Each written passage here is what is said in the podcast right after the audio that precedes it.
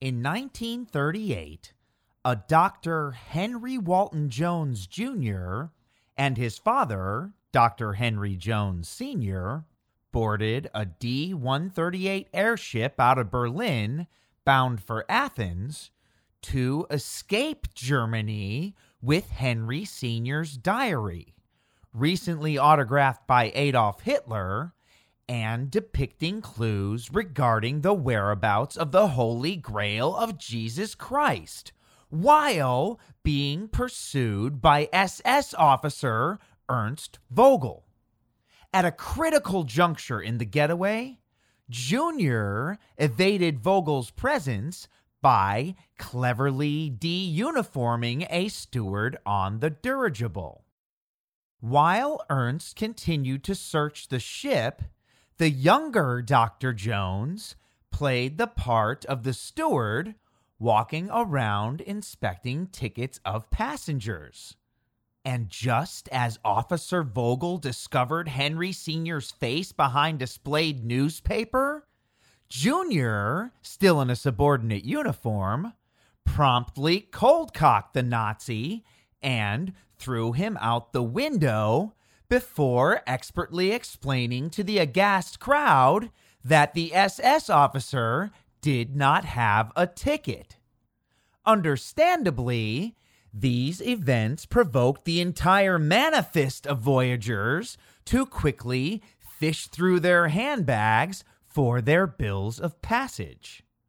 Seemingly in the clear, the two men enjoyed a celebratory cocktail whose glasses swiftly turned from half full to half empty when they realized that the aircraft was turning back to Germany. So, the pair of adventurers decided to hop into a biplane being carried by the D 138. And if you haven't figured it out by now, I am describing a scene from Indiana Jones in The Last Crusade a celluloid classic that greatly contributed to my interest in history at age 11, and to this very day has one of my all time favorite getaway tactics that leads up to the scene that I just described.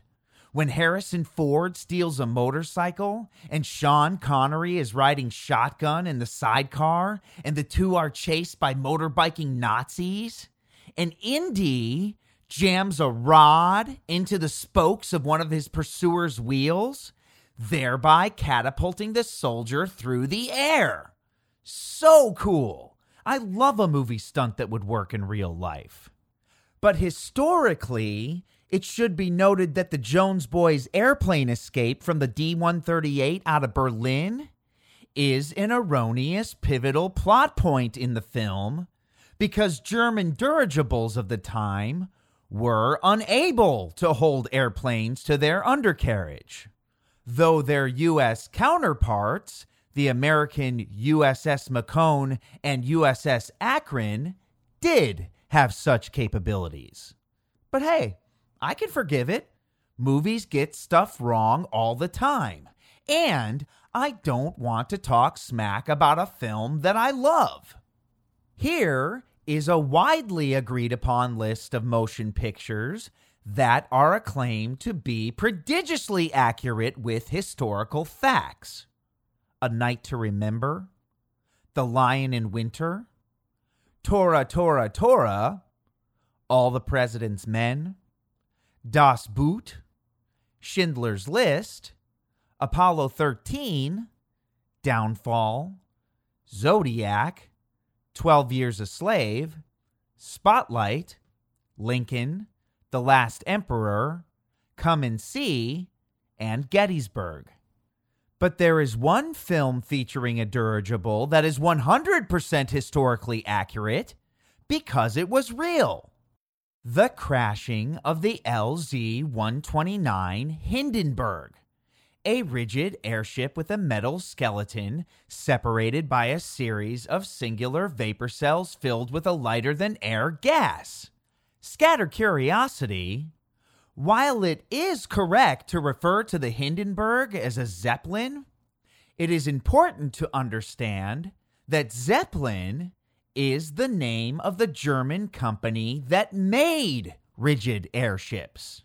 Therefore, all Zeppelins are rigid airships, but not all rigid airships are Zeppelins. And the word dirigible means the same thing as airship, stemming from the French word diriger, to steer. A blimp, like the Goodyear blimp, is a pressure airship.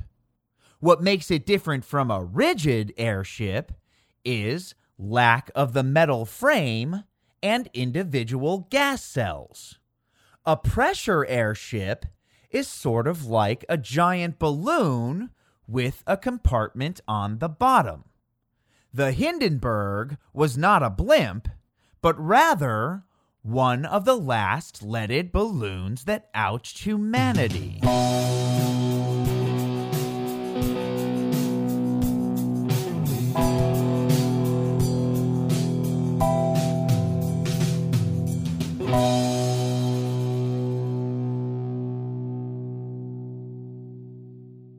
In 1874, Count Ferdinand von Zeppelin began mental development of the airships that would one day bear his name while he was observing surveillance balloons that were used by the United States Union Army during the Civil War.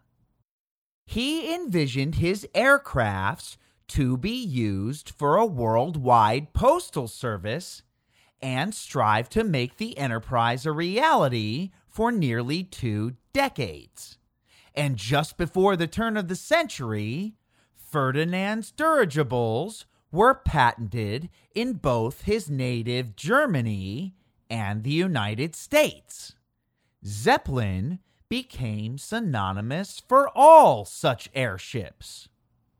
The maiden flight of the LZ 1, or Luftschiff Zeppelin, took place in 1900 over Lake Constance, a body of water near Zeppelin's factory that borders Germany, Austria, and Switzerland.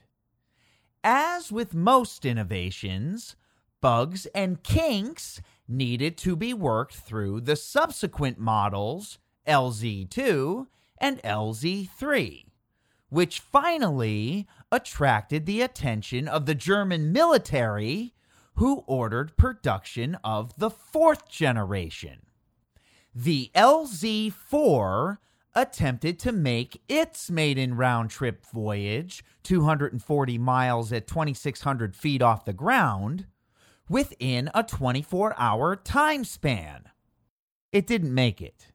Mechanical issues forced a landing amid a storm that blew the ship from the mooring, which forced it into a tree and sparked a fire.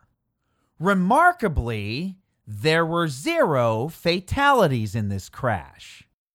Now, you would think that this incident would put the kibosh on the LZ program.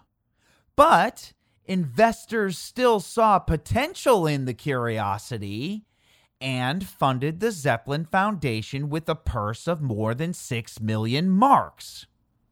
By 1910, the LZ7 through LZ10 models were being used for commercial flights and had logged in more than 1,500 trips, carrying more than 10,000 travelers in just four years. Kaiser Wilhelm II and the Imperial German Navy commissioned their first Zeppelin in 1912, which would ever after be labeled with a Z in place of the LZ for military models. The floating cruise ships were looked upon very differently at the onset of World War I when Germany used them for reconnaissance missions and air raids on Great Britain, earning Zeppelins the unfavorable nickname Baby Killer. However, it should be noted that not every rigid airship that dropped bombs for Germany was a Zeppelin. Schütte-Lanz and Parseval also had military contracts to build dirigibles.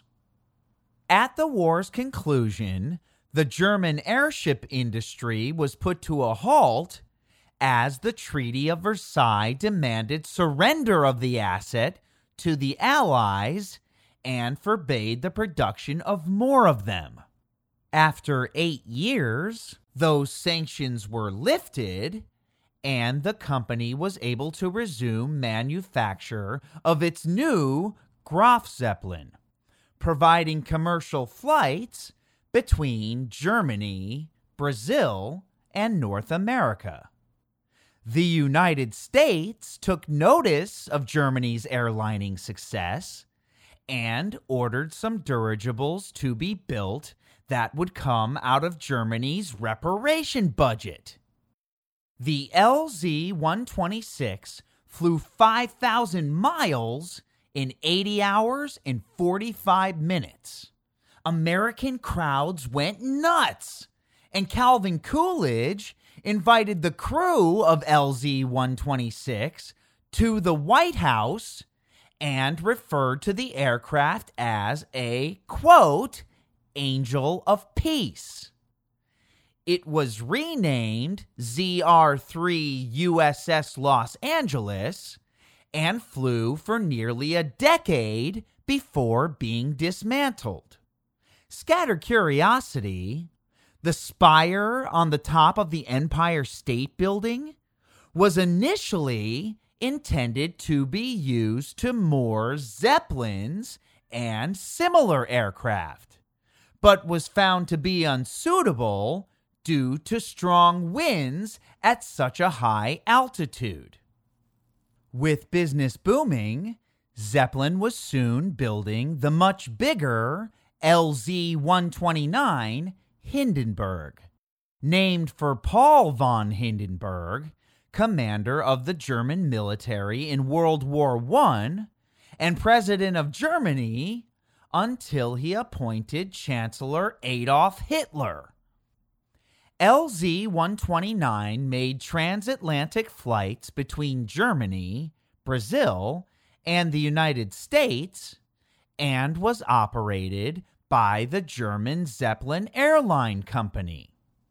And by the end of the Roaring Twenties, Hindenburg's sister ship, the Graf Zeppelin, commanded by Dr. Hugo Eckener, had another goal in mind circumnavigation of the planet.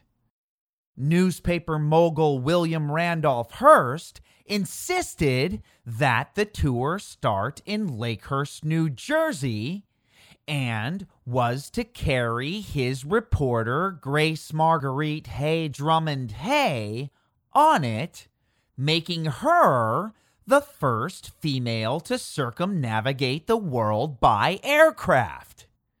It went from Lakehurst to Germany to Tokyo to Los Angeles and then back to Lakehurst. Little did people realize that just before the Hindenburg and Graf Zeppelin gained world recognition as a sightseeing wonder for the lavish and elite, they were being used to distribute Nazi propaganda via leaflets and broadcasting speeches underscored by martial music, an action abhorred by Hugo Eckener, which in turn was a reaction that propaganda minister Joseph Goebbels abhorred. Therefore, Eckener's name and photograph would be prohibited from newspapers and periodicals. Briefly, the rigid airship whose May 6, 1937 crash we are all so familiar with was only in service for 14 months but most of us are only kind of conversant with the crash and know nothing about the shipstery itself. So, let's get versant. The Hindenburg was designed with an upper A deck strewn with tiny windowless passenger rooms in the center, reserving public areas outside of them for viewing the scenery and mingling with other passengers. The idea being that people would not spend tons of time in their rooms. The lower B deck had bathrooms, the kitchen, and believe it or not, a smoking room that could only be accessed via an airlock doorway to prevent hydrogen from leaking in and starting a fire. Now, you might be wondering why hydrogen was used at all instead of the safer non flammable gas, helium. Well, at the time, helium was rare and only available in large quantities to the United States as part of the Helium Control Act prohibiting export of the element. Hydrogen was cheaper and lighter than helium. And because of Hindenburg's successful first year commuting between Rio de Janeiro and Frankfurt, the public assumed that Germany had simply figured out a way to use hydrogen safely. Scatter curiosity, American Airlines was partnered with the Hindenburg's itinerary, as many of the passengers had connecting American flights out of Newark Airport, and they were to be bussed from Lakehurst. On the day of the debacle, Hindenburg was already behind schedule and even held later due to weather reports of a thunderstorm in the area. So, to bide time, Captain Max Pruss thought it would be nice to give the passengers a bird's eye view of Manhattan, and likewise the New Yorkers on the ground who got to get a good look at one of them their baby killers. Once it was determined that the storms had passed, Captain Pruss, now several hours late, made his way towards Lakehurst. Upon arriving to the airfield's windy vicinity, the ground crew scrambled to get into position while Hindenburg performed a circling descent for 20 minutes, lowering its altitude by 364 feet when it started to lightly rain again. And four minutes later, the Hindenburg was inexplicably engulfed in flames that spread as rapidly as the varying accounts of what exactly had happened. Witness testimony simply could not agree where the fire started, even though there were at least four cameras filming the incident from the ground, none of which reveals the origin of the blaze, leading some to suspect sabotage from within. As gas was lost from the stern or back of the ship, the bow stayed high in the air, causing LZ 129 to crash on an angle in less than 40 seconds. Hindenburg hit the ground and then bounced back up in the air before finally setting on terra firma. It is amazing to think that anyone could survive such an incident. But many people did carrying scars of severe burns for the rest of their lives. Most of the unfortunate souls who did perish in the tragic accident did so by fire, whereas others died from jumping out of windows, being crushed by falling structural debris, and, most commonly, smoke inhalation and nine of the survivors of the initial crash died shortly thereafter from their gruesome burns. And while this is arguably the most well known airship wreckage, it was not the deadliest. The USS Akron went down off the New Jersey coast four years prior, and killed twice as many people. Also, the British R 38 in 1921 had 44 dead. The French Dixmude in 1923 left 52 dead. And the British R 101 in 1930 left 48 dead. But most of these were military ships, not a luxury cruise liner carrying civilians. There were even some people on the Hindenburg who miraculously made it off the wreckage completely unharmed. In fact, most of the victims were crew members 22 dead versus the 13 passengers who died. And of the 39 crewmen who survived, one of them lived to be 92 years old. Werner Franz, who was a cabin boy in the Hindenburg's kitchen, who was putting dishes away at the time of the wreck. And a tank burst above Werner's head, drenching him in life saving water, allowing Franz to escape through the kitchen's loading door. The last surviving passenger was only eight years old when the infamous shipwreck claimed half of his family's life.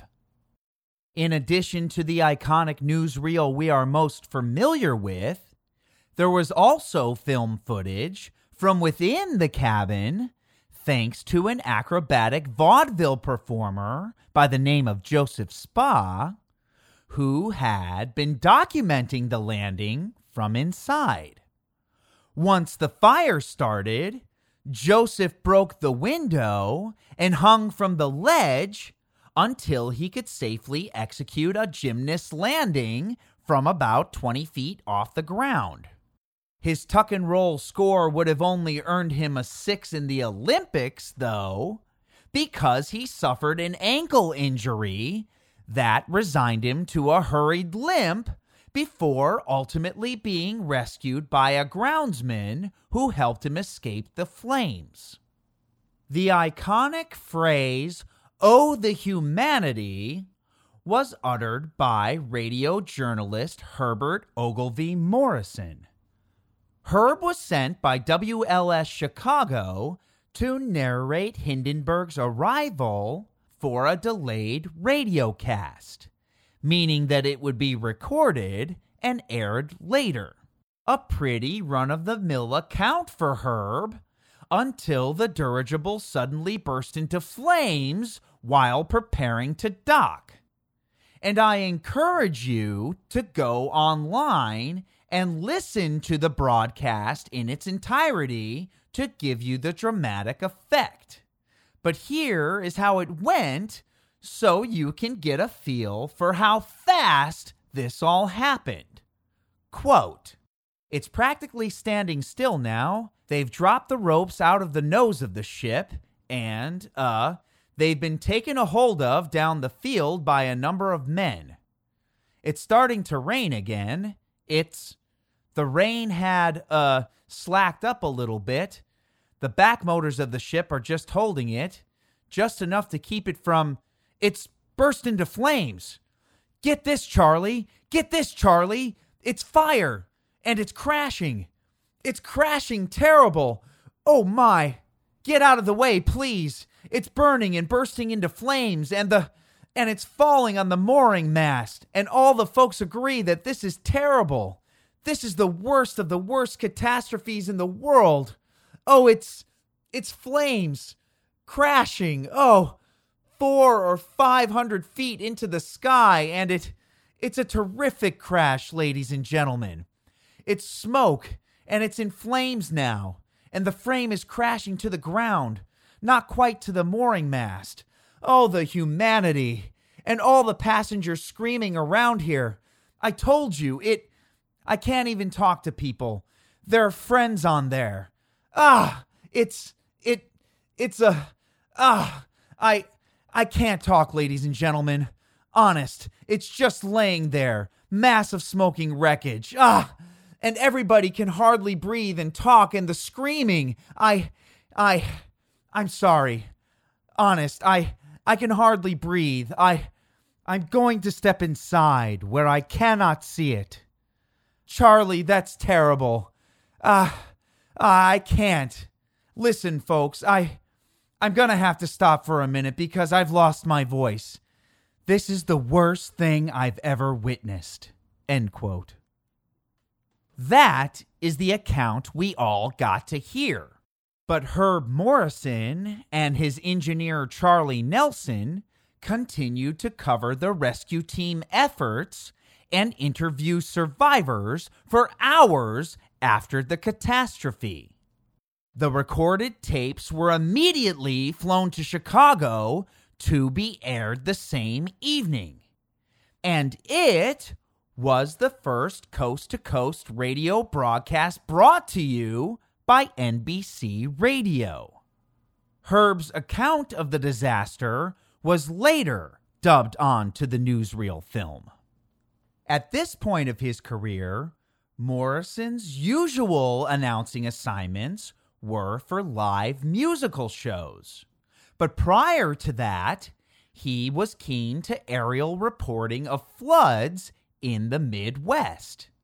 So his expertise in flight was employed for what would have been a routine landing of an airship. And though the Hindenburg transmission brought him to fame, he bravely chose to enter the Air Force amid American involvement in World War II.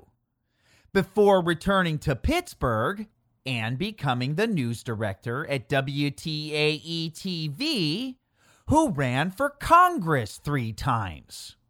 And one of Herb Morrison's last contributions to bringing the truth was working as a technical advisor for the 1975 movie The Hindenburg. If you are like me, you probably think that a gas leak fire of hydrogen or helium would be far more dangerous than a wood fire or a gasoline one. But in the case of the Hindenburg, once the gas cells were pierced, the hydrogen rose above the people where it smoldered up into the atmosphere within 90 seconds. So, what happened? You could almost pick your favorite theory. Do you like sabotage? Lightning? Static? St. Elmo's fire? Engine failure? Pilot error? That stupid smoking room? Well, according to most people observing from below, the Hindenburg burned. It did not explode. The ground crew claimed static. Captain Max Pruss had been at the helm of every outing of the Hindenburg and believed it was the victim of sabotage. After all, rigid airships were a safe means of travel, and Pruss had flown dirigibles through rough weather before unharmed. His head officers bought into the sabotage theory because they refused to believe that pilot or engineering error was possible and agreed that if it was indeed treachery, a passenger would be the culprit, namely, our acrobat Joseph Späh, who had been traveling with a German shepherd named Ulla, he was bringing to his children as a pet, but the dog wasn't allowed to travel in the main cabin. Ulla was kept away from passengers in Hindenburg's freight room. The suspected Späh was said to have made several trips to visit the dog, had made numerous anti Nazi remarks during the flight, and was the only one capable of climbing Hindenburg's rigging to hook up an explosive device. This version of the story was made into a book and then a film aptly named The Hindenburg. But it should be noted that there is zero evidence to support these claims from the German or American investigations of the disaster. No pieces of a bomb were ever recovered. And the author of the Hindenburg was quite clear to point out that it was merely a theory. An exhaustive number of investigations have been done in the past 80 years with mixed results. But the likely cause of Hindenburg's demise seems to have been static electricity created by the elements interacting with wet ropes tethered between the ship's metal frame to the mooring dock, thereby setting fire to the hydrogen cells and skin of the airship. The book LZ 129 Hindenburg cites a ground level source to the mid May misfortune.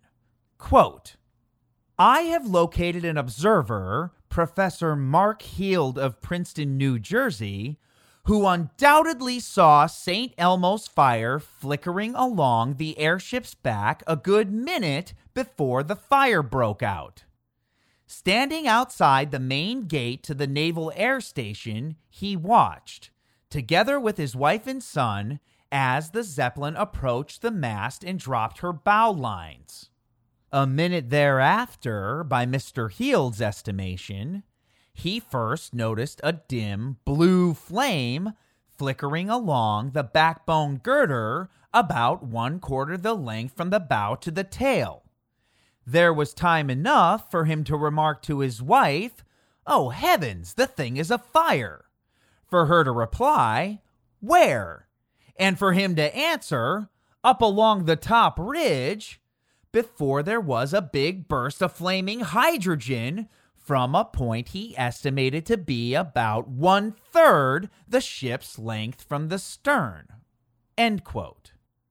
However, this is just one of the many accounts of the 1937 shipwreck. Testimony from groundsmen on duty that evening point the finger to engine failure during the landing process.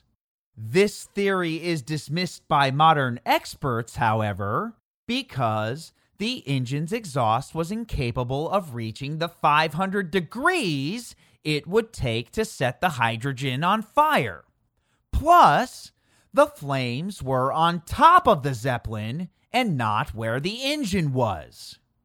The review of the misfortune by the National Aeronautics and Space Administration, you know, the thing before Space Force, blamed regular old lightning, explaining that though the Hindenburg had been struck in past flights, during the Lakehurst descent, it was releasing hydrogen and a chance spark of electricity ignited the gas and mixed with its highly flammable counterpart, oxygen.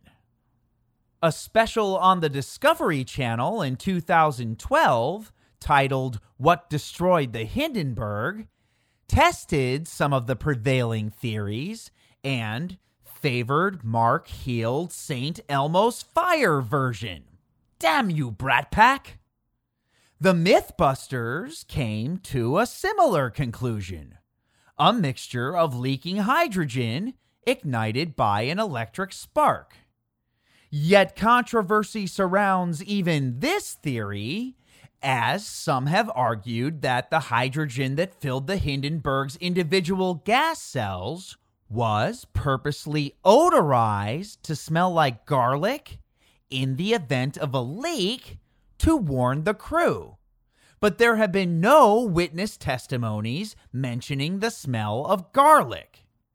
If you care to hedge your own investigation on the demise of commercial flights by rigid airships, a plaque commemorates a portion of the gondola's crash site in Lakehurst, New Jersey. Tours of the location can be arranged through a pre registration process. Field trip! The phrase, oh, the humanity, has been referenced in pop culture through satire, from the crashing of the Duff blimp on The Simpsons to WKRP in Cincinnati, to the live action film How the Grinch Stole Christmas. But perhaps the most controversial recall of the ruination of Count Ferdinand von Zeppelin's life work was a sketch of the famous Sam Shere picture of the Hindenburg bursting into flames, used as the cover of the 1969 self titled rock album Led, L E D, Zeppelin, a band that originated in London one year prior and is considered to be one of the first heavy metal bands with music rooted in blues, folk, and psychedelic rock. This album's design was met with opposition from the Count's widow, Frau Eva von Zeppelin, who threatened to sue the group over use of the name Zeppelin. But the case was dismissed. The band would be plagued by various litigation ever after. Scatter curiosity, Led Zeppelin did change its name for one performance only in Copenhagen on February 28th, 1970. They performed as the Nobs. No K. The gang consisted of lead guitarist Jimmy Page, drummer John Bonham, John Paul Jones on keys, and singer Robert Plant. Their music was heavily influenced by the blues of Muddy Waters and Howlin' Wolf, following the 12 bar blues structure for a wide catalog of their songs. But were not timid about experimenting with such flavors as reggae, jazz, funk, and country music. Prior to the formation of Led Zeppelin, Jimmy Page was in another well known band, the Yardbirds, alongside rock royalty Jeff Beck. Page had envisioned a supergroup consisting of himself, Jeff Beck, Keith Moon, and John Entwistle that never came to be. But he did record one track with Moon, Beck, and John Paul Jones in 1966 called Beck's Bolero. Because the Yardbirds had disbanded before fulfilling concert engagements in Scandinavia, Jimmy Page and Yardbirds bassist Chris Dreja were given permission to keep the train a rollin' and finish the tour with new members Robert Plant, John Bonham, and eventually John Paul Jones when Dreja left the group. They toured as the New Yardbirds. After all obligations of the contract were effectuated, the group was no longer allowed to keep the name the New Yardbirds. Legend has it that Led Zeppelin was born out of a comment made by Keith Moon and John Entwistle about how Jimmy Page's Jeff Beck supergroup fantasy would have gone down like a quote, lead balloon, a turn of phrase illustrating disaster.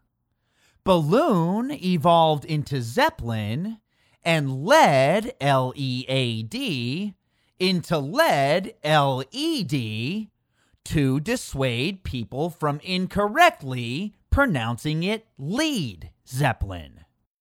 The newly christened band's manager, Peter Grant, negotiated a $143,000 advance from Atlantic Records, the largest at the time for an unheard of band, which also gave the group control over album releases, tour dates, advertising of new songs, release of singles, and of course, album design. Houses of the Holy, their fifth album, is the first Zeppelin CD that I ever purchased after seeing the Beavis and Butthead video for Over the Hills and Far Away. And it too had a controversial cover that seemed to depict naked children climbing North Ireland's giant causeway, despite the fact that they were not shown from the front. The group was strict about their albums being listened to from beginning to end and did not like the idea of tracks being released as singles.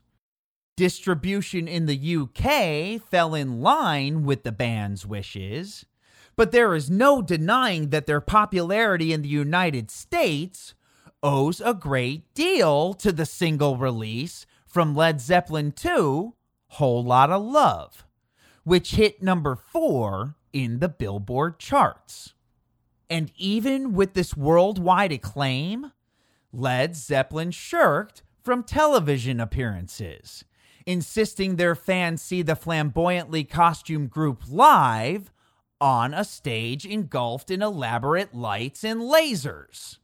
A touring phenomenon, Led Zeppelin was known for its spectacular stage shows. So much so that North American concert attendance in 1973 surpassed previously set records and their crowd turnout of 56,800 lead heads at Tampa Stadium brought their numbers beyond another group of British rock nobility, the Beatles' 1965 show at Shea Stadium.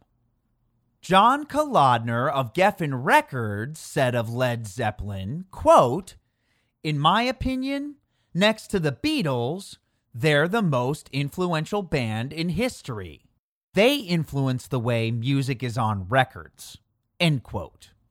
And Rolling Stone magazine reported that Led Zeppelin only had two rivals in the quest for the title of the world's best rock and roll band the publication's namesake, the Rolling Stones, and yet even another band out of jolly old England, The Who. And also, like The Who, Led Zeppelin developed a reputation for being destructive to their lodgings, namely, John Bonham, who is said to have driven his motorcycle through a room at the Riot House on Sunset Boulevard. And the Tokyo Hilton banned the group for life because of the damages done to their facilities. Led Zeppelin was on course to rule the world until a concert in Nuremberg, Germany, where three songs into the first set, John Bonham collapsed from his drum throne, resulting in rumors of substance abuse. Hoping it to be a singular incident, the band continued to plan for future appearances until late September when Bonham reportedly drank four quadruple vodkas before a rehearsal at Bray Studios and just kept drinking. The next day, Bonham was found dead by cause of asphyxiation from vomiting. No other drugs were found in his system. The tour was canceled December 4th, 1980 just four days before John Lennon was assassinated in New York City. A statement released by Led Zeppelin said, quote, We wish it to be known that the loss of our dear friend and the deep sense of undivided harmony felt by ourselves and our manager have led us to decide that we could not continue as we were. Led Zeppelin was inducted into the Rock and Roll Hall of Fame 15 years later by two of their biggest fans, Steven Tyler and Joe Perry of Aerosmith. In addition to being part of my top favorite bands to drive to, Led Zeppelin is also credited as being inspiration to such successful rock groups as Rush, Deep Purple, Black Sabbath, The Black Crowes, Tool, Dream Theater, The Ramones, Soundgarden, Pearl Jam, Nirvana, Megadeth, The Cult, and Smashing Pumpkins. And one last thing, folks, I just wanted to take a second to explain a little bit, as some people have been confused by the new numbering of episodes this season. It had been brought to my attention that the way that I was labeling shows in season one, like EO2.3, gets more confusing as the episode count rises. So I am now numbering by their chronological release. However, if I change the titles of old shows on our feed, it releases the old episode as if it were a new one. So, my apologies for any reruns that have come through the feed lately. I am trying to pepper the changes so you are getting new material more often than old. And also, I'd like to thank all of you for listening. Our numbers are up slightly from this time last year, which has encouraged me to release daily scattered curiosities on Twitter. You can follow us at Albert Einstone.